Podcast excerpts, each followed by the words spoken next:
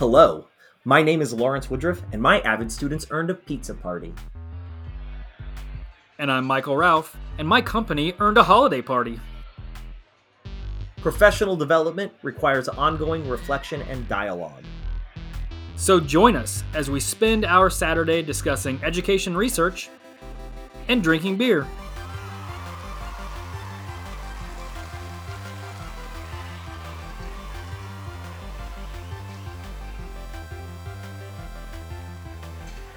Today, we are drinking Chimay Grand Reserve, a dark Belgian ale from the Scourmont Trappist Monastery.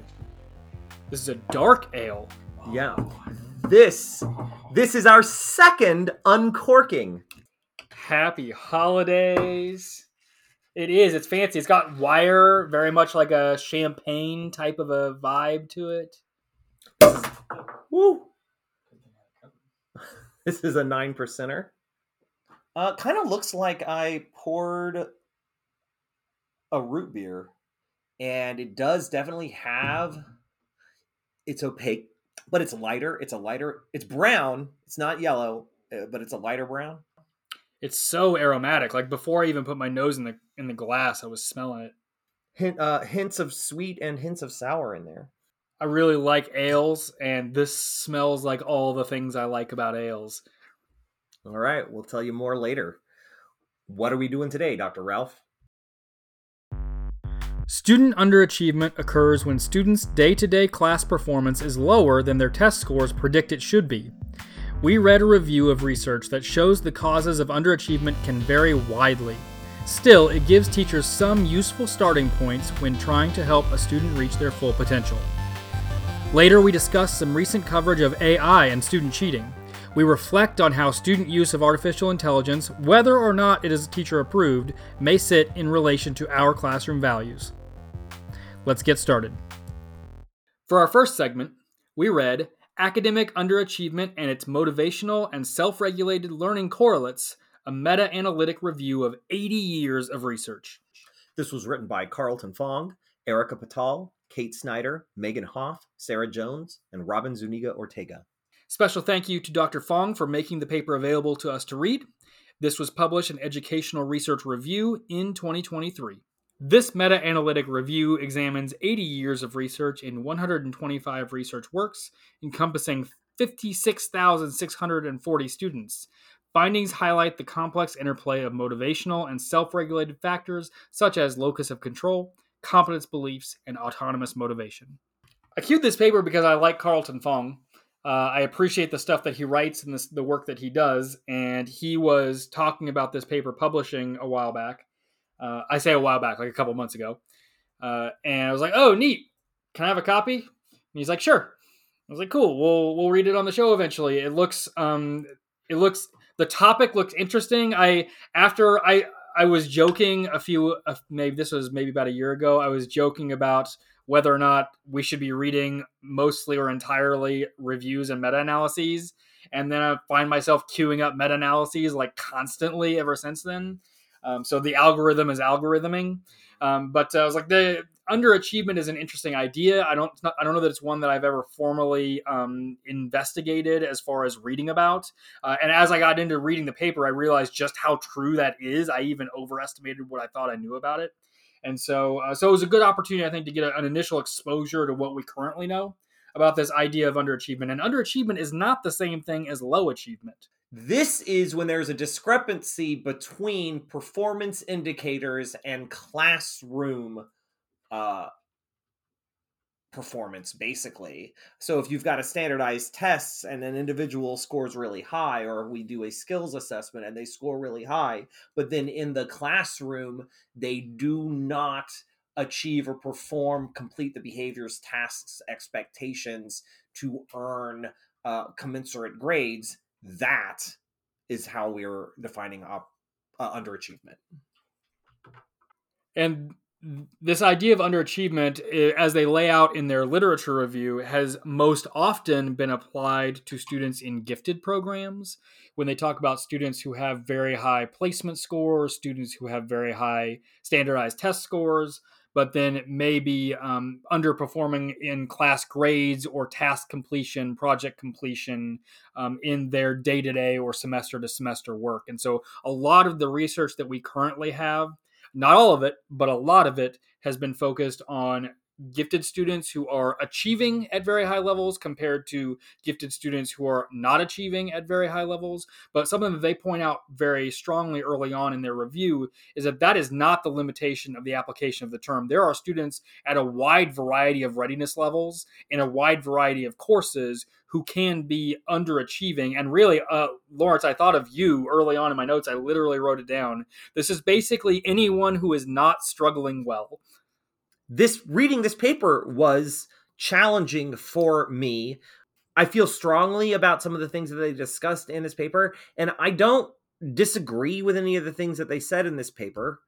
Um, but I am uncomfortable with gifted as a label and as a system just almost across the board. Just this past week, I had a student in class who was unchallenged by the material and experiences that I was giving as part of my standard experience in the class. And this student was beginning to have disruptive off task behaviors. And I didn't have a good, um, we'll say, relevant extension to what we were doing on hand.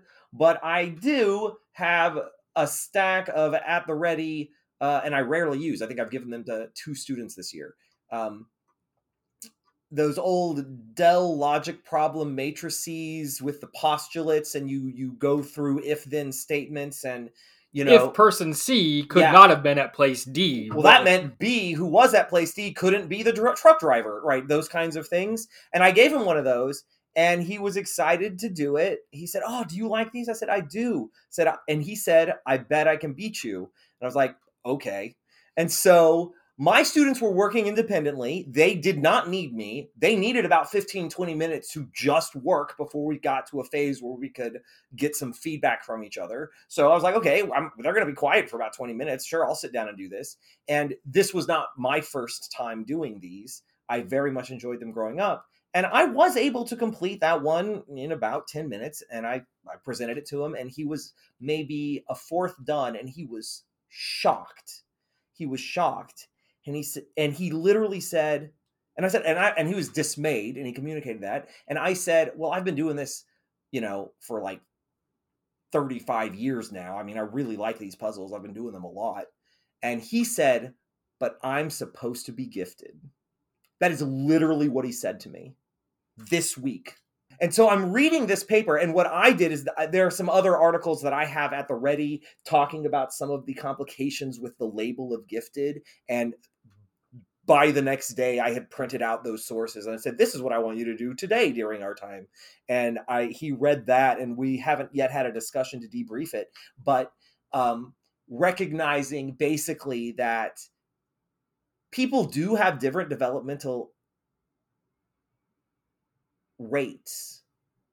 And the brain doesn't just linearly develop the, at the same rate each sub organ in the brain developing at the same time for the same person each at each moment. So if you've got a second grader who's doing advanced fifth grade things and you slap on them the gifted label, there's a possibility by fifth grade everybody else is caught up. And if they hadn't been like they might you might consider that they have an opportunity to develop quote a lead but if they don't work it then it's not going to be a lead. And i think that we create a lot of this is this is me just surmising but i've kind of made a lot of my classroom experiences based on this surmising that if if you don't work the skills that you have you are not going to achieve excellency. And a lot of that is is echoed in a lot of the sentiments of this paper that like you said ralph there's productive struggle and you got to struggle well to to be able to to to grow and achieve toward things well i think just meeting you where you're at i don't know i don't know what will become of this segment i don't right. know what will become of this entire episode right exactly um because I think you and I are in very similar places. If I'm not even a little harder line the direction that you're that you're indicating with regard to gifted programs. thinking about my positionality relative to this paper, I was this student. Like I was a student who got put into a gifted program, who absolutely externalized my locus of control heavily. The so reading all this, what I'm also thinking about our conversation with um, Dr. Tipton a few months ago and her discussion of how to read meta analyses mm-hmm. and like what does a good meta analysis say and where does it come up because a lot of their findings they've got a whole list and we'll talk about a few of them by name here in a minute but they've got a whole list of things that that they studied are these different ideas like do you externalize the locus of control like do you have mastery goals um, do you have self regulated learning strategies? These sorts of things, are they associated with underperformance or underachievement? And thinking about how to read a meta analysis, it's very often about for whom does this work? For whom does this connection exist? How strong is it? And what does that tell us about what we should do in some contexts? And it reveals holes in the study because they're like, well, there weren't enough studies about this for us to do a meta analysis. So that was good as well. And so for a lot of these things, they very the authors very clearly presented both the strength of the impact or the connection and the degree of heterogeneity, like how much difference is there um, across that analysis. And I thought that was really interesting because so many of these things was sometimes the connection of so many of these things are yes, for me, in my own personal story, I was a disaffected gifted student who did almost entirely coast, avoided challenge, and then directed those energies to other things. I, that is that is all that is spot on my own personal story. That's not true of other underperforming gifted students who have different stories, yeah. and so they're there in many cases i think is going to be important to think about possible explanations. If i am one classroom teacher and i'm thinking about a student in my classroom who i think might be underachieving they might be capable of more than what they're they're doing in my classroom i think that really this paper is giving us some things that are worth considering because none of them is guaranteed to be the thing for everybody but they can give you some good starting places of do I need to consider the value of what I'm offering them and whether they see whether they see connection to what's important to them. Is it important that we talk about their mindset and their malleability and the importance of practicing their skills? Like the, these are things that it's basically a checklist of maybes that can help you address something that might be coming up in your classroom. And they never say the word fixed mindset or growth mindset, but it's just simmering in in that these concepts. This paper is so just marinating in in behaviors associated with fixed mindset approaches and behaviors associated with growth mindset approaches. How do you feel about that? I would actually like to read a quote of their in their discussion was it which is essentially a broad uh concise it's a concise but broad uh distillation of their findings and then from there, we can choose which branches we want to crawl down, if that's all right. Uh, so this, um, I didn't intend for this to be an outstanding quote, but here's my quote uh, Underachieving students tend to view themselves less positively as learners, find less value in what they are learning, regulate their learning poorly, and not be driven to develop their academic competence. They also believe that outcomes of their behaviors originate from outside themselves perhaps making it more difficult for them to feel like they are in control of their academic behaviors.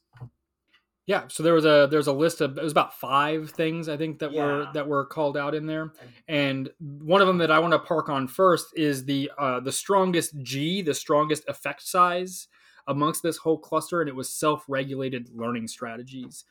What does that mean to you, Mister? I teach self regulated learning strategies. Yeah uh, it this paper again resonated with me in so many different ways. It was so that was, I mean, I talked about um, a student labeled gifted in my college biology class, but I'm also teaching aspiring degree earners how to study and how to develop discipline and habits that are effective for improving their learning over time we don't often conceptualize learning as a physical skill. When we think of physical skills, we might think of dribbling or free throws, or we might think of sprints or hurdling or jumps or whatever, uh, throwing darts. We might think of physical skills that way, but we don't think of learning as a physical skill. And I think that's a missed opportunity to recognize that our brain is a physical organ. And though um, and and so the way our brain behaves can become habitual just like other physical skills can become habitual uh, and that the struggle uh, of of of working your brain in a manner that is effective for the outcome of learning is a learnable set of behaviors um, you can talk to any coach and they can tell you, well, that's the wrong way to practice for this goal, or that's the wrong way to practice for that goal, or that's the wrong way to use your body for this outcome. They know those things. And as we learn more about um, physiological, like we we've known a lot about learning um, from an outcomes perspective, like when you do this with a student, they do that. When you do this from a student, they do that. And as we continue to develop our understanding to look at brains and our neurology and, and the chemistry and all these other different functions of our minds, um, we uh, we just continue to improve that. And so when we're talking about self-regulated learning behaviors, we're really talking about are you practicing in a manner consistent with your outcomes? And just like training to be excellent at free throws is going to take hard work, commitment, discipline, and repetition, turns out if you need to train yourself to learn in the same fashions.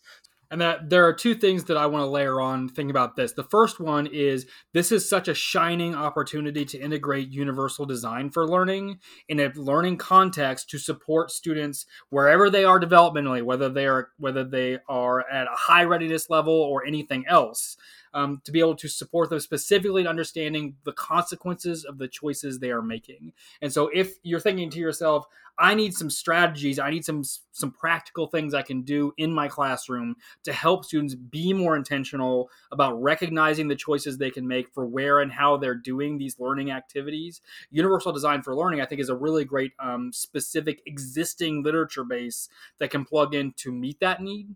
And secondly, I can I think I can look again at my own life and recognize how the narrative could play out where you have some early decisions and some lack of feedback on those decisions that sets sets it set me up for some some troubling habits. So for example, maybe I do all of my studying while I'm watching TV because I did all of my studying while I was watching TV when I was when I was in high school.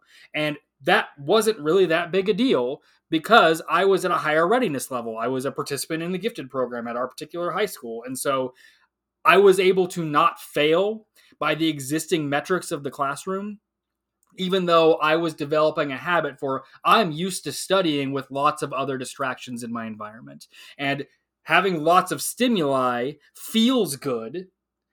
And I'm reinforcing that loop over and over and over again. And so then when I get to college, when I get to graduate school, when I start doing, when I go to work, and I need to have sustained focus and I can no longer tolerate the distractions without meaningful consequences in the quality of my work, that feels foreign to me. I, I am not equipped. I am not comfortable working in silence, or I'm not comfortable working to music that doesn't have lyrics.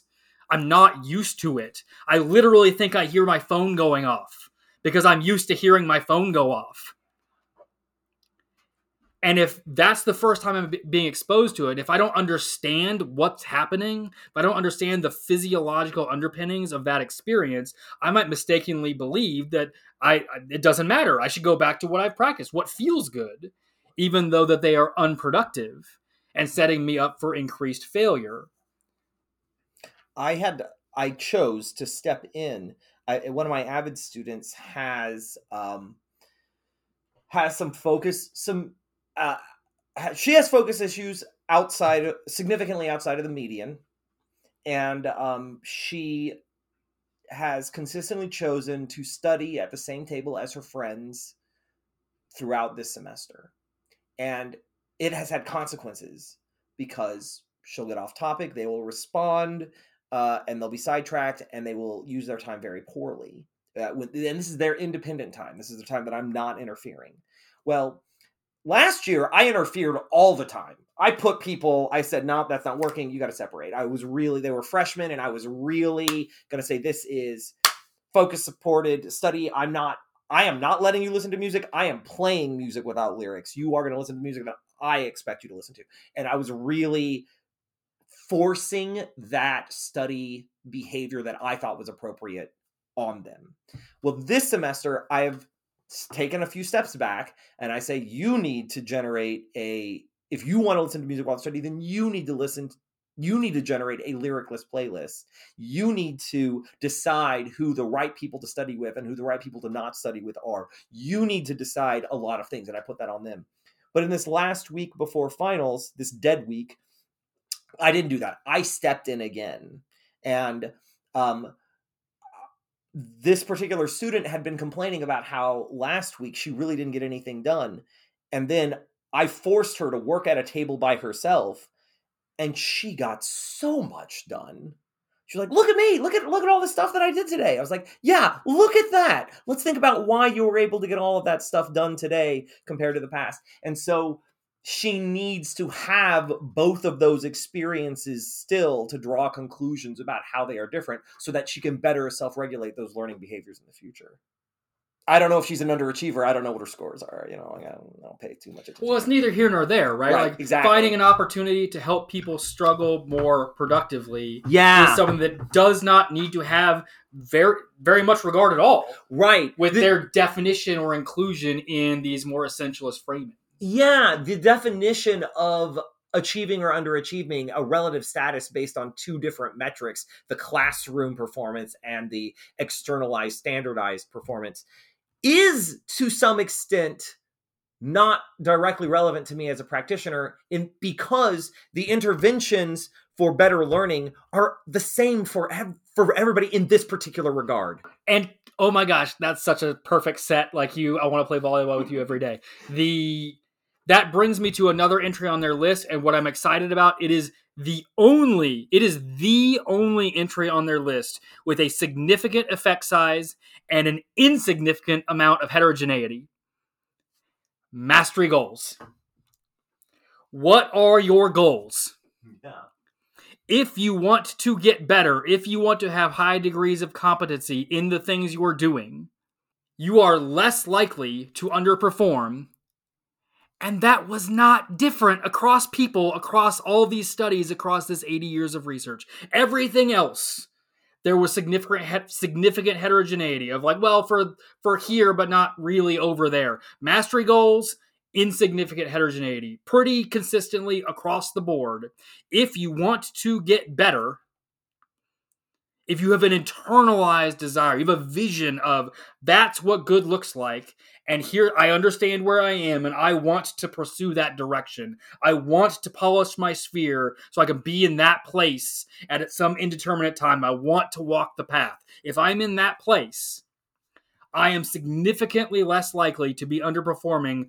Okay, full stop, the end.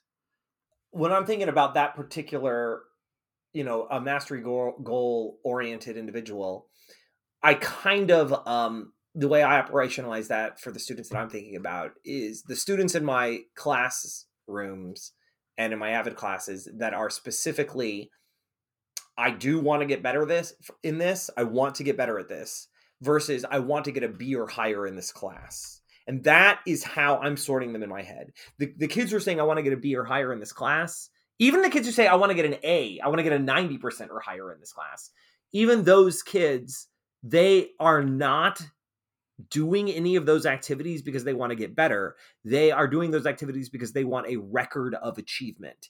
And um, that is that is a that is useful and this is part of that like dissonance i have as an avid teacher that since my goal is to help them achieve their goal of earning a degree i have to acknowledge that that record of achievement matters it matters and we have to talk about that. But um i can still distinguish between those that have mastery goals as a priority and those that don't. I can still have that information and it can still be useful to me And I think even in that setting, as somebody who has never had to teach Avid, so I haven't been in that particular place, but uh, having been, I'm thinking about my experience teaching AP, which I think has a similar tension of the goal is earning this test score, even though that test score doesn't actually put you in a lab.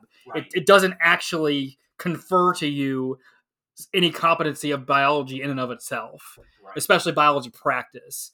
And so I think being able to clearly articulate the difference between I need to achieve these these documentations of performance to have access to these future opportunities and I need to do these things in order to continue to develop my competence in a, in a in a process of lifelong improvement and pursuit of some idyllic um, full competency state. And sometimes those things are aligned. Unfortunately, sometimes those things are opposed.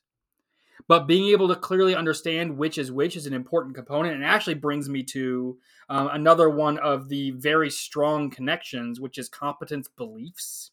Do I understand that I am competent? Do I do I believe that I am capable, that I have ability, that I am that I that I can have ability? And that one had the greatest degree of heterogeneity by an order of magnitude. Yeah an enormous degree of heterogeneity. Uh, meaning, for some students, they're like, "Yeah, I, I definitely could, and I just don't." And you're like, "Okay, so then we don't need to talk about mindset because that's not the problem. Like, that's we need to talk about the value of the work or your goals or what. Like, we need to talk about other things. But for some students, it's it's. I thought the grade was the performance. Right it isn't. So like we we need to unpack like what a grade means and what its relationship to your to your improvement is. And that especially if i'm working across different class contexts is going to be very different from one classroom to the next. Can i tell you something else? You and this can. i thought about this um, when i saw that heterogeneity the competency beliefs one. I thought of a specific student uh, i had midway through my career and i taught him in uh, freshman biology and he was a very specific brand. He, he was he's not the same as where I was in high school, but like I hung out with people like him who he absolutely believed, perhaps even overestimated his own ability and sort of wore his disengagement like a cloak. But there I shared a passing comment where they say, "Well, I absolutely am like I'm I I'm a gifted student. I just I could if I wanted to. I just don't want to." And some students even take it too far the other direction. You've been saying if you've been saying that for five years it might have been true in fifth grade right. that you could have done it if you wanted to. But then you spent five years not doing it. And now i think maybe even you know you can't do it even if you want to because you haven't been practicing it. And so that's the only out that you have is to continue to not try so that it is not exposed or revealed that you no longer can if you just chose to. And I think some of those sorts of battle scars, while they are may not be any of our individual fault, you know, I didn't teach that student five years ago. I didn't. I wasn't. I wasn't involved in that. But it is absolutely our responsibility if we're going to make any progress in helping them sort of restart the engine of quality practice, we will have to navigate that dissonance. We will, and when I say we, I really mean we have to help the student yeah. navigate that dissonance. You can't anymore. And that's a direct consequence of some of your choices. And you don't have to necessarily feel bad or apologize for that. But if you want to be able to, yeah. you will have to start by not being able to. Yeah, I um I got an avid student who started actually being an avid student two weeks ago because he coasted through freshman year and then he was getting four D's this last semester. And um, that was far too many. Um, and so instead of wasting his independent study time, instead of ignoring the assignments that were due instead of socializing with his friends during what was identified as academic time he really just started working at all of those appropriate windows. And now as of yesterday uh, he's got two c's and everything else is a's and b's. It's a big turnaround in two weeks. And we were talking and this was yeah we were, he and i were just talking the two of us and he said you know what? It feels really great. I also enjoy video games more because i don't feel guilty when i'm playing them. Right. I, I felt really good about that holistically because i told him okay you have become an avid two weeks ago you became an avid student and this is now what it has to be like basically forever until you have that college degree. This is what it needs to be like. And he understood that like I think really for the first time in the program, yeah, he he was really doing as much as he can to see Avid. Avid's a great class because I don't have to do anything because nothing matters in here. That was how he was seeing it. Uh, but I think this is the first time he actually saw, oh, that's what this is all has all been about. And okay, let's get to it now. I, you know, who knows? He's a teenager, so they're inconsistent, and you know, February is going to be a terrible month for everybody. But, um, but I feel really good about that narrative so far because he sees the difference between the two ways of being. He can choose and know that there is a difference between them. There's productive struggle and there's unproductive struggle. He knows what both of them taste like.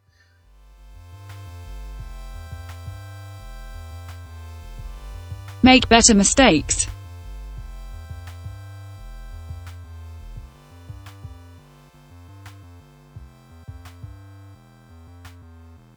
For our second segment, we read What Do AI Chatbots Really Mean for Students in Cheating? This was written by Carrie Spector.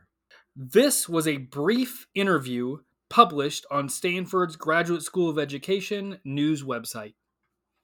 This was published October 31st, 2023. So here's the thing. The you saw in the supplemental notes, I hope, that there was several news stories that are appear to be about the same topic. Uh, I saw lots of discussion on my news feeds of what appeared to be this material. And I, for the life of me, could not find the actual research. And I went looking. Like, listeners, I don't know if this context will stay on tape. I I looked, like I really looked. I scoured the news sources, I scoured their center website, I went over their news feed. I couldn't find anything. Every news story either cited another news story or eventually traced back to this one very brief interview that's posted on their university news page where they say, We have some numbers. Take our word for it. And so I was really frustrated because I wanted to know more about it for how much attention it was getting. Because they're really interesting numbers. Like I, I am genuinely I want to read something about it. And was also floored by just how much impact this these proposed findings are having with such an incredibly minimal presentation of the material. And that if that's real, if there isn't anything else as I mean, not a white paper, not a blog post, nothing. This is an interview with six quotes. And that's the whole thing. That's the whole thing. Well, so that's not even, I had something else in this slot. I replaced something for this. But then, like, as it sat there, I got less comfortable with it. I was like, I don't know that we're to have anything to say about it. And I'm not really looking forward to reading it. I don't know. Um, and then all of this material was kicking up, and I've been avoiding putting AI on our on our show. I I know you're not you're not. I don't think you're all that interested in it. Well, I mean, I would like to use this. Maybe this segment really is just an opportunity for AI positionality. It is such a hot topic. And like there's a difference between not jumping on the hottest discussion. And I'll tell you what, everybody, I I already have a pretty robust uh, reputation both at my company and in our industry as like the one guy who is not impressed by AI. Like I'm the one guy who's in that place. But also like obstinance and obstinance in Ludditism is, is at some point it has diminishing returns. Like, yeah, if one of us is a luddite, it's definitely me. So like you, we're like you can be like I am first adopter for everything except for AI. I think they got work to do. That's fine. That's a position. but have. like when it's time to adopt, I want to know about it. Like I do want to think about when I'm just being obstinate, and so so I was hoping that maybe this could be let's let's let's go to that place. Let's talk about it however easy AI does or does not make it for students to cheat on your particular assessment now, how easy do you think it was to cheat two years ago? Right. It was really easy two years ago, also. Yeah. The number of students who also aren't cheating, yeah. They're not not cheating because they can't. Yeah. And they haven't been for a long time. And that's what some of the numbers that these uh, that these researchers are citing in their interview. And again, we can't we can't see their work. I can't tell you any more than just taking at face value some of their numbers. But one of the most dramatic numbers that they reference is that they they're talking about K twelve students. About seventy percent of them are acknowledging that they're engaged in at least one cheating behavior No, no, last month. in the last month. Thank That you. the question was last month. Did you cheat in the last month? 70% of them 60 to 70% said they had. yeah, most of Now, now, and this is another thing that the brief interview elucidated is that they didn't ask them, "Did you cheat?" What they asked them was an array of behaviors. Hey, did you glance at another student's test and use their answer on a test? Did you do, you know, uh, use quote somebody and then not attribute the quote? Did you? So they uh, very specifically disambiguated the behaviors without identifying those behaviors as cheating.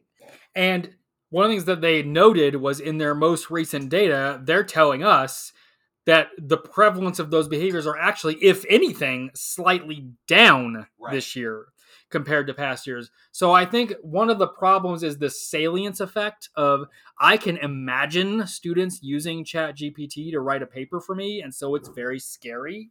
But I mm-hmm. think what we need to embrace is they could easily use Chegg or their parent or their friend or their anything. They had a lot of mechanisms for cheating two years ago and Yeah. five years ago and 10 years ago. And so it was pretty rare for students who wanted to cheat to not be able to. So the fact that this is easy doesn't actually change the landscape that much. And that's what it comes down to. I, as an AVID teacher, have this luxury, luxury of this bird's eye view to see what is the work that they do for me in my class, but also show me what the work that you're doing for your math teacher, and show me the work that you're doing for your English teacher, and show me the work that you're doing for your social studies teacher, and show me the work that you're doing in science. And I can see all of this work, and I can say, that is crazy different than everything else. Let's talk about that. Let's talk about that right now. Let me ask you some questions about this amazing sophomore collegiate quality work you're doing in your 10th grade honors English class because I am blown away. Tell me how you came to this conclusion. And you'll immediately know that they did not write the paper. Immediately. It's not a challenge. If again, Shannon Ralph, you know your students. If you know your students, it's not hard at all. And I guess that's why I'm not afraid because I have the luxury of teaching college classes to a high school in a high school environment where I get. I, I have 90 college biology kids, but they're distributed among four sections. So I get to look at them in sections of 20 kids at a time. I get to look at my AVID kids and get to know them for four years. I get the privilege and power of knowing my students. So I am not worried about AI because I can spot that a mile away because I know what they can and can't do. My it's formative assessments every single day. So when you have the graded assessment assessment that a robot wrote, you're like, well, a robot wrote this. Let's do it again. I'm going to watch you write it this time. Well, and that's the piece that for me is so critical, and it's something that came up when we were talking with the um, our couple of guests who were experts in writing process, the small writing prompts, not that long ago. Mm-hmm. The the process is almost always the point, Yeah. and so having access to the process solves that problem. I saw some folks talking about it was actually some early the time when I was becoming aware of this discussion. Somebody was sharing, well, I just ask my students to write their their their writing assignments in a Google document because it saves a version history, so I can see when they wrote and when they changed everything. And so somebody who just copies and pasted the chat paste the chat GPT response, that looks very different than seeing somebody who is literally typing out their responses, problem solved. I've never I heard mean, that, and it's beautiful. The process is so often the more valuable opportunity, especially in writing. If we're talking about AI as large language models, that it becomes irrelevant if you get invested in the piece that ChatGPT takes away. And then this idea of cheating, I at least cheating in this way goes away. Other cheating things come up, like I don't, and that's an, another issue we talked in a previous uh, uh, episode a while back about the inequities of homework, right. and they reference it in this interview where some students have had access to parents who can write really well for a long time, right. and so they haven't been writing their papers for what generations. So the fact that an AI can do it is that an an equity conferring right. device? Exactly. I mean, that's an interesting provocation that I'm still processing on. I thought about that myself. I think it's a crystallization of my approach to technology.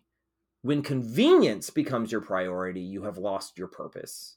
And that is what AI is how AI makes me uncomfortable if if you've got a student who has started from scratch in paper writing 5 10 15 times and they know what that experience is like and they've learned what they can learn from starting from scratch what they've learned from that then starting from okay here's an ai generated paper let's jump to the editing because your editing is where you need to improve that would be an appropriate use of the tool.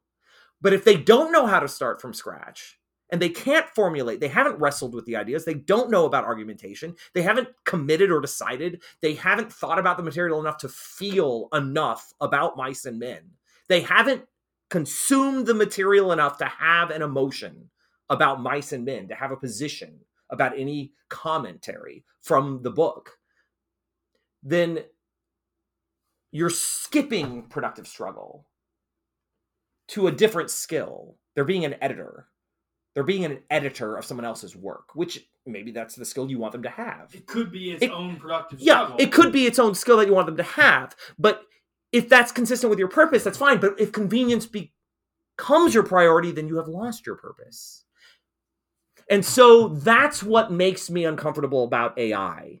I um, I have said on the show this episode how important it is to be very, very clear about your teacher priorities, both to yourself and with your students, so that they have something authentic to grab onto.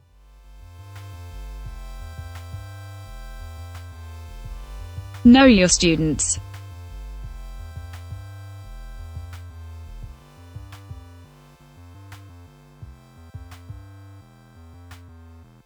How was the beer?